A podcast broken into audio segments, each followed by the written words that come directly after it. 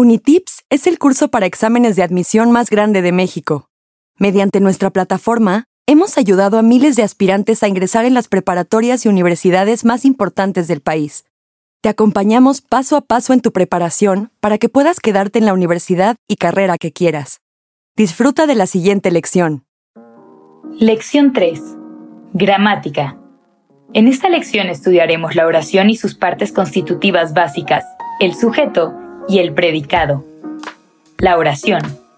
Es una palabra o un conjunto de palabras que tienen sentido y se utilizan para transmitir una idea completa.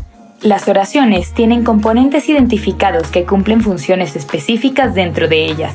Aquí las estudiaremos. Sujeto y predicado. Los dos componentes básicos de la oración son el sujeto y el predicado. El sujeto designa a quien realiza la acción o de quien se dice algo. El predicado, por su parte, sirve para indicar lo que se dice del sujeto. El sujeto puede ser de dos tipos, explícito o expreso y tácito o morfológico.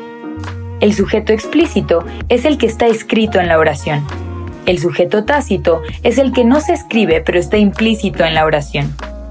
El predicado indica cosas acerca del sujeto. Por lo general incluye un verbo que es la acción que lleva a cabo el sujeto. En la oración, el personaje misterioso compró una maleta y una gabardina, el predicado es compró una maleta y una gabardina, y el verbo es compró. Objeto directo. Además, la oración puede estar acompañada de otros elementos llamados complementos u objetos. Los complementos nos ayudan a decir más cosas acerca del verbo, o sea, de la acción. En el caso del objeto directo, podemos identificarlo fácilmente si planteamos la pregunta ¿qué? Al verbo. Por ejemplo, si usamos la oración anterior, ¿qué compró? Encontramos que el objeto directo es una maleta y una gabardina. Objeto indirecto. También existe el complemento u objeto indirecto. Para identificarlo podemos plantear la pregunta ¿a quién? al verbo.